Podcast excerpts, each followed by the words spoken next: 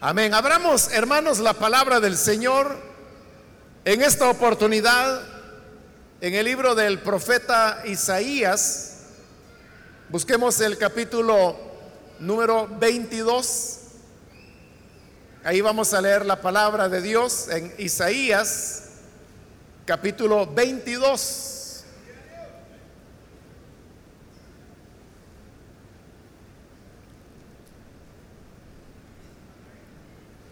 Bien, dice la palabra de Dios en el profeta Isaías, capítulo 22, versículo número 15 en adelante. Así dice el Señor, el Señor Todopoderoso.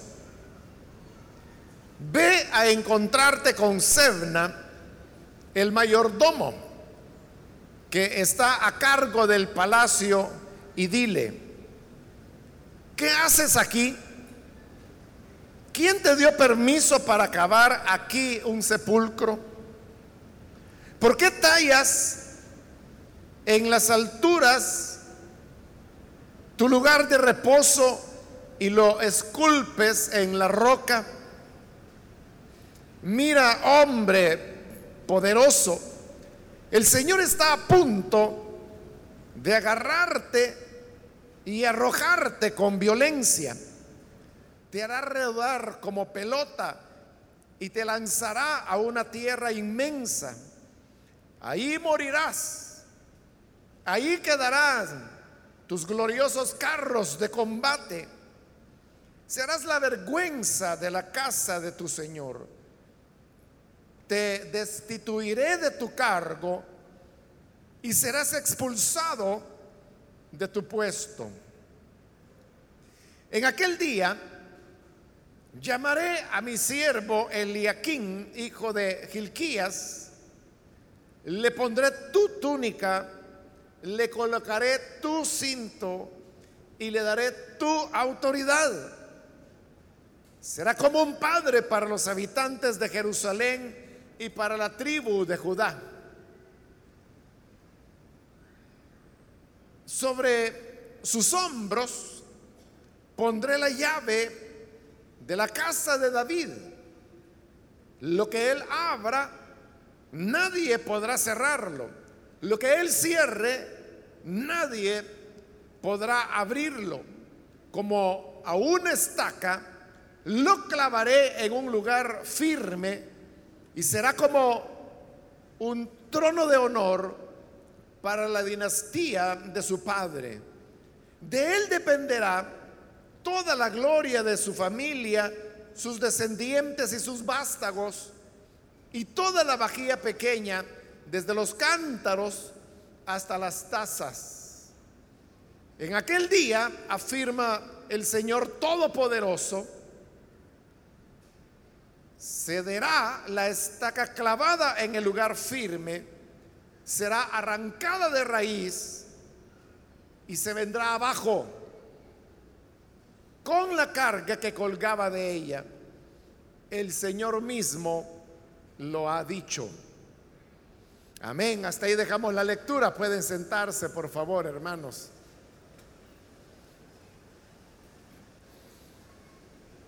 Hermanos, cuando uno lee las profecías de los profetas del Antiguo Testamento, hay algo que queda muy claro. Y es que casi todas las profecías que ellos pronunciaron iban dirigidas a naciones, a Babilonia o a ciudades como Tiro, eh, Jerusalén, Samaria, también podía ser dirigida a Israel, a los egipcios, a la tierra de Edom. En fin, eran profecías que iban dirigidas a naciones o a ciudades. Sin embargo, en muy pocas ocasiones, las profecías eran dirigidas a una persona en particular. La que acabamos de leer es una profecía que va dirigida a una persona. Y era este hombre que se llamaba Sebna y del cual hemos leído que él era mayordomo en la casa real, hablando de, de Judá. Y esta es la única profecía de todo el profeta Isaías, que es un profeta o un libro extenso, dirigida a una persona. en todo su ministerio, Isaías solo tuvo una profecía contra una persona individual, que es Sebna, y es esta que hemos leído. Jeremías, por ejemplo, que también es un libro extenso, tiene solamente dos profecías dirigidas contra una persona, cada una de ellas personas diferentes. Y el otro profeta que tiene una profecía para una persona es el profeta Amós. Y eso es todo. Ahí se acabó. Todas las demás profecías son contra ciudades o naciones. Pero veamos ahora esta profecía que iba dirigida, como le digo, contra Sebna. Ya le mencioné que Sebna era eh, el mayordomo, que hoy nosotros diríamos era como el administrador general de los reyes de Israel. Bueno, no de Israel, sino que de Judá. Pero a través de los años, Sebna había estado sirviendo a cada uno de ellos. Y usted sabe que las personas que están en continua relación con los reyes, con los príncipes, con los nobles, puede haber un momento en que las personas asumen ya como una una grandeza, diría, por esa relación que tienen con, en esa época, pues, los reyes y los nobles. Y eso exactamente es lo que pasó con Sebna. Y sobre todo porque él era el administrador general. Él era el que administraba los recursos de la corona. Y es así como él se llena de orgullo y él comienza a, a mostrar en ciertas acciones ese orgullo que ahora llenaba su corazón. Porque en el versículo 16 hemos leído que el profeta Isaías le dice, ¿qué haces aquí? ¿Quién te dio permiso para cavarte aquí un sepulcro? ¿Por qué tallas en las alturas tu lugar de reposo y lo esculpes en la roca? Ese reclamo que Dios le está haciendo a Sebna a través de Isaías hecho que Sebna había mandado a hacerse un sepulcro para él, pero en el cementerio que correspondía a los reyes. Por eso es que estos eran sepulcros que habían sido cavados en la roca, en las peñas. Y vea que realmente hacer un sepulcro labrado en la roca, eso es algo muy difícil. Bueno, si hacer un sepulcro en la tierra, que es tierra, quiere trabajo, ¿no? Ya no se diga cuando va a ser en una roca, porque significa ir a martillo y cincel, labrando, quebrando la roca, avanzando hasta dejar espacio para poder colocar ahí un cadáver, un cuerpo, ¿no? Y luego cerrarlo con una piedra. Por eso es que los sepulcros que eran cavados en roca era solamente para la gente muy, muy adinerada, gente rica, que eran los que podían pagar ese trabajo. Y los reyes, precisamente por ser reyes, tenían también ese privilegio. Obviamente que como reyes ellos tenían los recursos de la corona y entonces, bueno, en Israel la Biblia no, no dice claramente ese detalle, ¿no? Pero por lo menos en el caso de los reyes egipcios, que los conocemos como faraones, desde que ellos llegaban al, trono, comenzaban a reinar, inmediatamente comenzaban a planificar cómo iba a ser su tumba. Y a eso le dedicaban décadas de trabajo, mucho dinero. Bueno, las pirámides, que todavía sobreviven allá en Egipto, cada pirámide es una tumba de un faraón. Entonces, cuando el faraón ya comenzaba a reinar, desde el momento que iniciaba su reinado, comenzaba a diseñar, ya en la época de las pirámides, su pirámide y a comenzar a construirla. Y como eran monumentales, eran gigantescas. Entonces la idea es que la pirámide estuviera lista para cuando ya el faraón fuera anciano y se fuera acercando el momento de su muerte. Probablemente en Israel, donde no se hacían pirámides, sino que eran los sepulcros clavados en la roca. O sea, yo ni idea tengo, hermanos, de cuánto tiempo se pueda tomar hacer un sepulcro labrado en la roca. Pero pudieran ser, no sé, dos años, tres años, algo así. O cuatro o cinco, pongámosle. Realmente no era mucho tiempo. Pero a lo que yo voy es que precisamente por la dificultad que tenía, esos eran los sepulcros de lujo.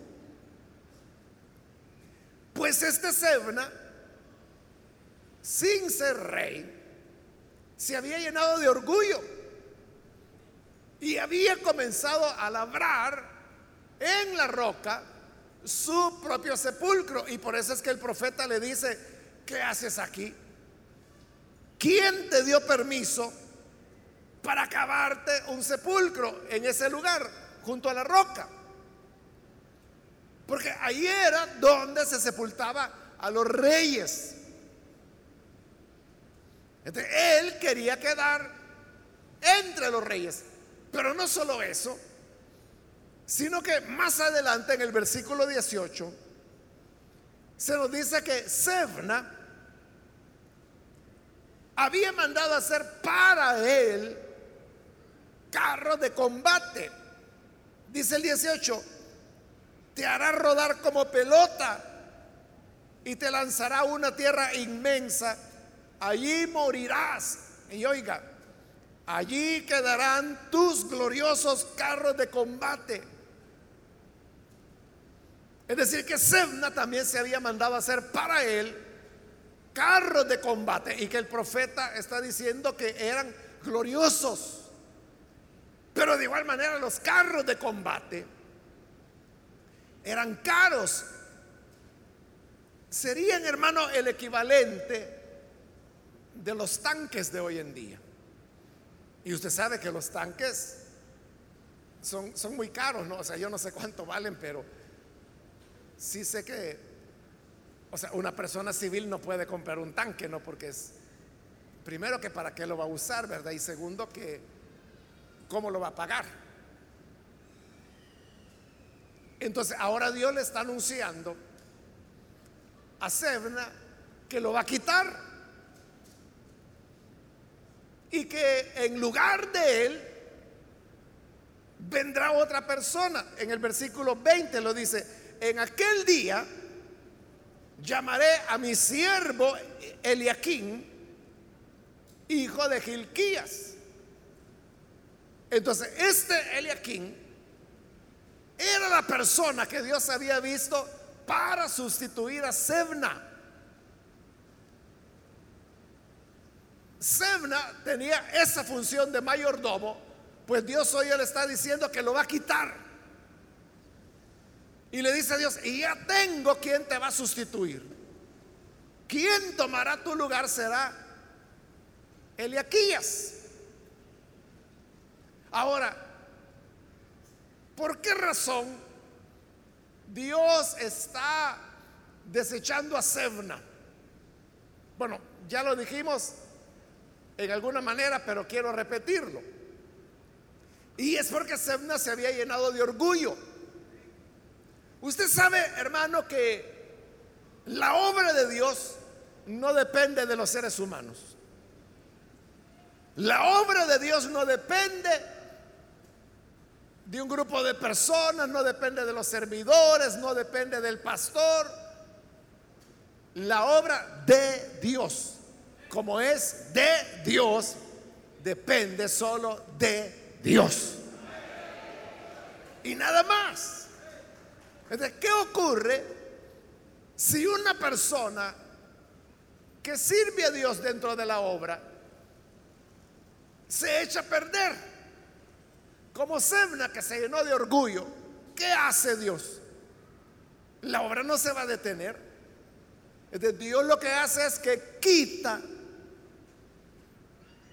aquel elemento que como Sedna se había llenado de vanidad, de orgullo, y entonces busca a otro.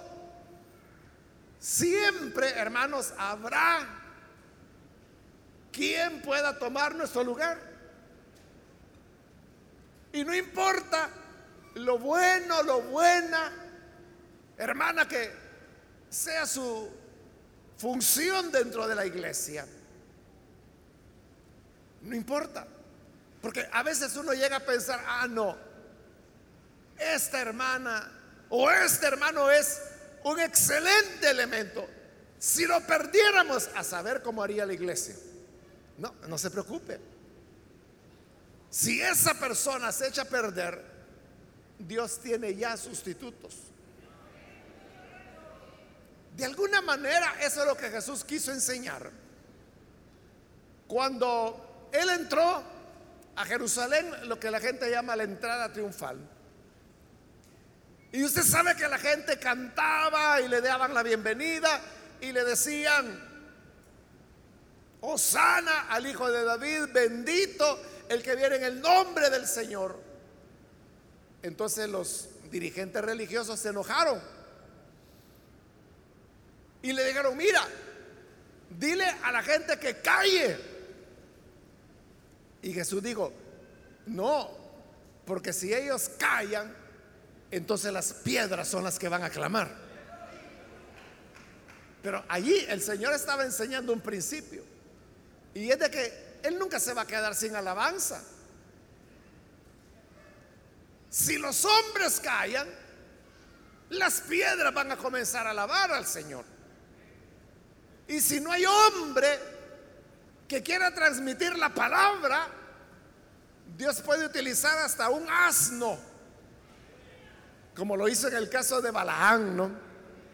Para a través de él transmitirle el mensaje que Dios quería darle a ese desobediente. Entonces, hermanos, el peor error que podemos cometer es el de pensar que somos imprescindibles. Si usted dice, ah, no, es que si yo no estoy, la obra no va a caminar. Es mentira. ese es su orgullo. Porque Dios nunca se va a quedar de brazos cruzados. Dios siempre tiene recursos. Aquí está desechando a Sebna. Pero ya le está diciendo, tengo a mi siervo Eliaquín. Que Eliaquín hasta ese momento había tenido como un perfil bajo. Ni se sabe quién era el tal Eliaquín. Solo lo que ahí dice que su papá se llamaba Gilquías y eso es todo. Pero ¿cuál era su origen? ¿Qué hacía? ¿Cuál era su oficio? La Biblia no dice nada. Era un desconocido. Pero el Señor dijo, Él te va a sustituir. Entonces, ¿cuál es la razón por la cual el Señor está desechando a Sebna? ¿Por qué? Lo está destituyendo para poner a otra persona en su lugar. Porque Sebna se llenó de orgullo. Y por eso es que él estaba ya haciendo su sepulcro al lado de los reyes. Era como que si él se sintiera ya rey. Él se sentía ya que estaba en una posición de dignidad que era semejante a los reyes y por eso él creía que podía ser sepultado al lado de los reyes. Pero así es como él se veía. Y luego que había mandado hacer sus gloriosos carros de combate, uno puede imaginar que Sebna cuando se trasladaba de un lugar a otro, iba, hermanos, en sus gloriosos carros de combate. Y claro, eso impresionaba a la gente. Porque al verlo en un carro de combate decían, hombre, pero ¿qué persona más importante ha de ser esta? Es que ni el rey hacía eso, hermano. Ni los reyes, o sea, los reyes utilizaban caballo y los príncipes utilizaban asnos, esa era la tradición. Pero él andaba en un carro de combate. De verdad se le habían subido mucho los humos. Pero eso no es todo, hermanos. El otro elemento es el tiempo histórico que Judá estaba viviendo en ese momento. Este pasaje, hermanos, corresponde al tiempo cuando los asirios, dirigidos por Sennacherib, habían venido para atacar la ciudad de Jerusalén, para rodearla y para sitiarla. Eran época peligrosa de escasez, porque un sitio, en eso consiste precisamente, que el ejército enemigo rodea la ciudad, entonces ya no puede entrar ni salir nada de la ciudad. Y la comida se va a acabar. Porque dentro de una ciudad no se puede cultivar todo lo que la ciudad necesita. Por eso es que tenían que salir afuera de la ciudad a los campos de cultivo, pero ahí estaba ya el ejército enemigo.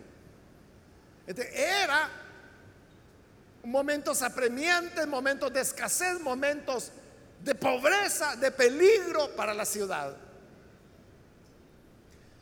Pero este Sebna, en medio de esa condición, seguía labrando su sepulcro en la roca, al lado de los reyes. Seguía con sus gloriosos carros de combate. Porque hay personas, hermano, que nunca están en sintonía con los momentos que les toca vivir. Como que no se dan cuenta de lo que ocurre a su alrededor, porque solo les interesa una cosa, que es su vida, su comodidad, en este caso su vanidad, su jactancia. Él seguía con su proyecto de su sepulcro en el cementerio de los reyes sin darse cuenta que la ciudad estaba en peligro de ser destruida. Seguía con sus gloriosos carros de combate. Entonces, cuando una persona no está respondiendo a la necesidad o la condición que hay a su alrededor, entonces ya no le sirve a Dios. O sea, porque el Señor nos ha dejado para que seamos luz. Pero no luz aquí dentro de la iglesia, porque aquí hay demasiada luz. Debemos hacer luz, pero de las tinieblas donde hay necesidad. Pero para eso la iglesia tiene que estar conectada, tiene que saber qué está pasando afuera y qué es lo que como creyentes podemos hacer. Pero si como creyentes no hacemos más que ver por nuestros intereses, por mi vanidad, mi orgullo, es que es mi privilegio. Y hay personas que se sienten muy llenas de vanidad, muy jactanciosas por el privilegio que tienen. Dios se lo puede quitar. Dios se lo remueve, se lo arrebata para entregárselo a otra persona. Y por eso es que el profeta le está diciendo a Serna, mira, tú te has dedicado a ponerte a la altura de los reyes, a hacer tu sepulcro en el cementerio de los reyes, tus gloriosos carruajes de guerra. Pero ¿sabes qué le dice? El Señor está a punto de agarrarte y te va a arrojar con violencia. Te hará rodar como una pelota que se lanza por allá. Son figuras muy fuertes, ¿no? Cuando dice el Señor te va a arrancar y te va a arrojar por allá. O como una pelota, ¿no? Yo me imagino una pelota así de béisbol o softball. Y que alguien viene pero que la arroja por allá que no la quiere volver a ver. Así va a ocurrir con el tal Sebna. Pero una vez el arrojado, por eso le digo, la obra de Dios no depende de nadie. Y nadie puede decir, no, no, Dios a mí no me puede desechar.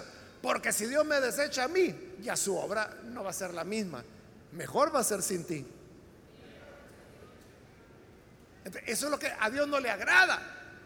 Entonces lo que hace es que, como Sebna, lo arroja por allá como pelota. Y luego dice el 20, llamaré a mi siervo Eliaquín. Y mire el 21, le pondré tu túnica le colocaré tu cinto, le daré tu autoridad. Es decir, todo lo que había sido de Sebna, el Señor se lo iba a quitar y se lo iba a dar a Eliaquín. De la túnica de Sebna se la iba a quitar para ponérsela a Eliaquín. El cinto de Sebna se lo iba a quitar para ponérselo a Eliaquín la autoridad que Sebna había tenido se la iba a quitar para ponérsela a Eliaquín. ¿De cuál iba a ser la diferencia? Si todo aquello de lo que Sebna se jactaba, fácilmente el Señor se lo podía dar a Eliaquín y se lo dio.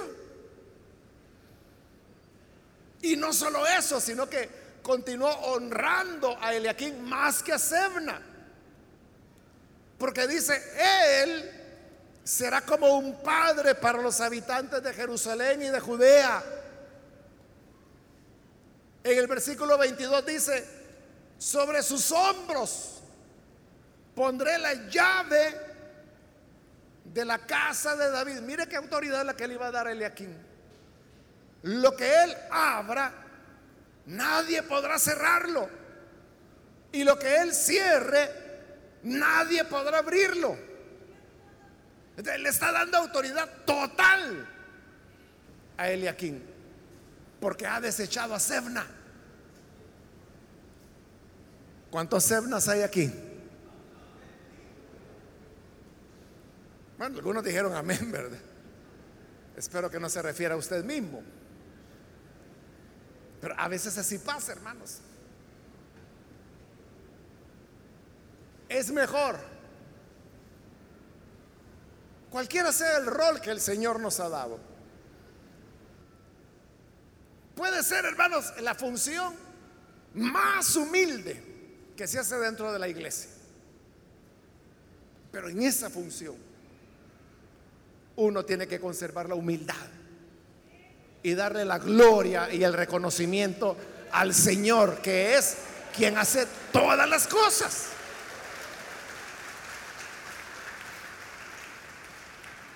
Pero dijo más Dios acerca de Eliaquín. En el 23 dice como a una estaca lo clavaré en lugar firme. Eso de la estaca, hermanos, es una figura que aparece varias veces en los profetas del Antiguo Testamento. Y quizás, hermano, para entenderlo mejor nosotros, no hablemos de estaca, hablemos de, un clavo. Un clavo que usted coloca en la pared. Y ahí donde usted clavó ese clavo, no se va a mover, porque dice que lo colocó en lugar firme. Si la pared es de adobe, con el tiempo, ese clavo se va a ir aflojando porque el adobe es muy, muy suave, no, o se deteriora. Pero, ¿y si lo clavó en una pared de concreto? Usted sabe que hay clavos de concreto, ¿verdad? Que no son de hierro, son de acero. Un clavo clavado en concreto, ¿quién lo mueve de ahí? Entonces, como está firmemente clavado, de ese clavo usted puede colgar lo que quiera. Ropa que casi no pesa nada, ¿no? Pero si usted quiere puede colgar algo que pesa 10 libras, 20 libras, 40, 50 libras. Y si el clavo está sobre algo firme, hermano, no se va a mover. Sostendrá todo aquello que se cuelgue de, de, ese clavo o estaca, como dice el Antiguo Testamento. Ahora, esa figura, como le digo, aparece varias veces en los profetas y normalmente se refiere a naciones. Por ejemplo, se habla de Egipto, que es como el clavo en el cual Israel confiaba y sobre el cual colgaba, por decirlo así, su confianza. Esa, figura que Dios utilizaba para referirse a naciones, hoy la está utilizando para referirse a una persona, que era Eliaquín. Y por eso dice como a estaca lo clavaré en lugar firme. Y será como un trono de honor para la dinastía de su padre. Es decir, todo el honor de la familia de Eliaquín, su padre, como dice ahí. Y en el siguiente versículo hablará de sus descendientes. Colgaban de ese clavo que era Eliaquín. Entonces vea, para Dios no hay problema. Alguien puede decir, ah, no, es que mire, yo sé que si yo dejo el sector, ese sector se derrumba. Yo sé que se viene, sin mí se viene abajo. De un pelotazo te va a aventar el Señor por allá. Así como le dijo a Eliaquín, ¿no? Que como pelota lo va a arrojar por allá. Y va a poner a otro. Podrá traer a otro y ese otro será una persona firme, como clavo en la pared, que será de apoyo para todos los demás hermanos. Y después tú, allá donde vayas a caer como pelota, te vas a enojar, porque creyendo que el sector se iba a venir abajo, hoy está mejor. Creyendo que la iglesia se iba a deteriorar, la iglesia siguió adelante, la iglesia siguió pujante, la iglesia siguió su ministerio. Porque la iglesia no dependía de ti. Depende de aquel que es la roca de los siglos. Amén. En pocas palabras, hermanos, era que Eliakim sería mejor mayordomo que Sebna. Por eso le digo, Dios siempre tiene recursos, siempre tiene personas, siempre tiene de quién echar mano. Y por eso dice que a Eliaquín lo iba a hacer estaca, clavada en lugar firme, porque iba a ser sólido. Pero mire, después de haber exaltado tanto a Eliaquín y de haber dicho que él es el sustituto, que él tendría la túnica, el cinto, la autoridad, que le daría la llave de David, que lo que él abriera nadie iba a cerrar y lo que él cerrara nadie iba a abrir. Después que ha dicho todo eso, que él les estaca eh, clavado en lugar firme, mire ahora el versículo 25. En aquel día, afirma el Señor Todopoderoso, cederá la estaca clavada en el lugar firme, será arrancada de raíz y se vendrá abajo con la carga que colgaba de ella. Pero ¿quién es esta estaca de la que hoy está hablando? Que dice que será arrancada y que todo lo que se haya colgado en ella también se vendrá al suelo. ¿Quién es esa estaca clavada en lugar firme? ¿Es Eliaquín? ¿Es Eliaquín? Es decir, el Señor desechó a Sebna para poner a Eliaquín. Pero si Eliaquín se iba por el mismo camino del orgullo y la vanidad, igual lo podía desechar también. Y ahí termina la profecía en que también Eliaquín sería desechado. Algunos creen que estas palabras del versículo 25 constituyen una profecía separada a todo lo anterior que hemos visto. Por eso es que, al menos en la NBI, usted puede ver que hay un espacio entre lo anterior, entre el versículo 24 y el 25. Entonces, como que fue una profecía que posteriormente dio Isaías. Pero ¿cuándo? Cuando ya Eliaquín había sustituido a Sebna cuando ya Eliaquín había sido honrado, cuando ya tenía autoridad, cuando ya Eliaquín era la estaca clavada en lugar firme y que por eso todos se apoyaban en él. Pero eso mismo otra vez hizo que Eliaquín se llenara de orgullo y al llenarse de orgullo, también el Señor lo derribó. Siguiendo, hermanos, con la figura del clavo, es como que si usted tiene un clavo en la pared y le cuelga la camisa, le cuelga un bolsón que pesa 20 libras y le cuelga después otra cosa y le cuelga otro y otro y le está poniendo tanta carga que hay un momento en que el clavo se ve si se viene abajo y todo lo que colgaba del clavo se cae. Eso exactamente lo que Dios está diciendo de. Cederá, cederá la estaca clavada en el lugar firme. Será arrancada de raíz y se vendrá abajo con la carga que colgaba de ella. Entonces nadie debe pensar, ah, es que el Señor quitó a Mengano para ponerme a mí. Pero si tú no te cuidas, te va a volar también. Por eso, hermanos, en todo lo que hagamos y en todo en lo que sirvamos para el Señor, hagámoslo con todos el amor, con todo el corazón, con humildad, sabiendo que solo somos instrumentos y que si nos llenamos de orgullo, rápidamente el Señor se deshacerá de nosotros. Amén. Bueno, cerremos nuestros ojos y vamos a inclinar nuestro rostro. Yo quiero hacer una invitación para las personas que todavía no han recibido al Señor Jesús como su Salvador.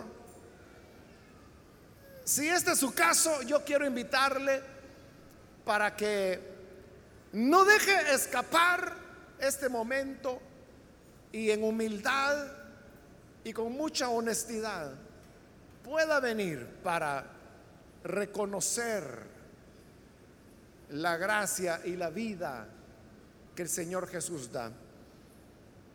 Si hay con nosotros algún amigo o amiga que necesita venir para recibir al Hijo de Dios como Salvador, por favor póngase en pie en el lugar donde se encuentra y vamos a orar por usted. Cualquier persona, cualquier amigo o amiga que hoy necesita la salvación que el Señor ofrece, Póngase en pie.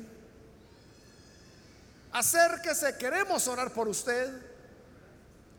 Si se encuentra en la parte de arriba también, con toda confianza, póngase en pie. Y vamos a orar por usted. ¿Hay alguna persona que lo hace? Le invito para que reciba la gracia del Señor. Hoy es un buen día para venir. Es que no hay peor cosa que obstaculice la relación con Dios que el orgullo. Por eso es que la escritura dice, Dios resiste a los soberbios, pero da gracia a los humildes. ¿Quiere venir en humildad hoy a recibir al Señor? Muy bien, aquí hay un hombre que pasa, Dios lo bendiga, bienvenido. Si hay alguien más que necesita venir, puede pasar. Póngase en pie para que oremos por usted. Cualquier otro amigo, amiga que necesita venir para creer en la gracia de Dios, póngase en pie. Y venga, vamos a orar. El corazón contrito, humilde, dice la Biblia, el Señor no lo desecha. Y si usted viene con sencillez y humildad, no lo va a desechar el Señor. La gracia del Señor le recibirá. Muy bien, aquí hay otra persona. Dios la bendiga, bienvenida. ¿Alguien más que necesita pasar? Acérquese. Queremos orar por usted. Quiero invitar también si hay hermanos o hermanas que se han alejado del Señor, mas hoy necesitan reconciliarse. De igual manera, póngase en pie y venga, vamos a orar. aquella persona que por la razón que haya sido se alejó del Señor, pero hoy necesita reconciliarse. Venga, queremos orar por usted. Pase en este momento y vamos a orar. Yo estoy por terminar la invitación. Pero si hay algo otra persona que necesita pasar, venga ahora, pues vamos a orar en este momento.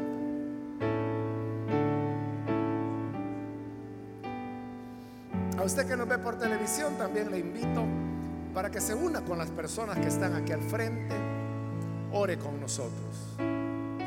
Señor, gracias te damos por las personas que están acá al frente. Como también, Padre, te agradecemos por aquellos que a través de televisión, radio, internet, están uniéndose en esta oración, abriendo sus corazones para pedir perdón y removiendo, Señor, ese obstáculo que nos aleja de ti como lo es el orgullo. Ayúdanos para que en nosotros haya sencillez, humildad y que de esta manera tu gloria, Señor, nos ilumine y nos acompañe siempre. Por Jesucristo nuestro Señor lo pedimos. Amén. Amén. Damos la bienvenida a estas personas. Dios les bendiga. Pueden pasar, por favor.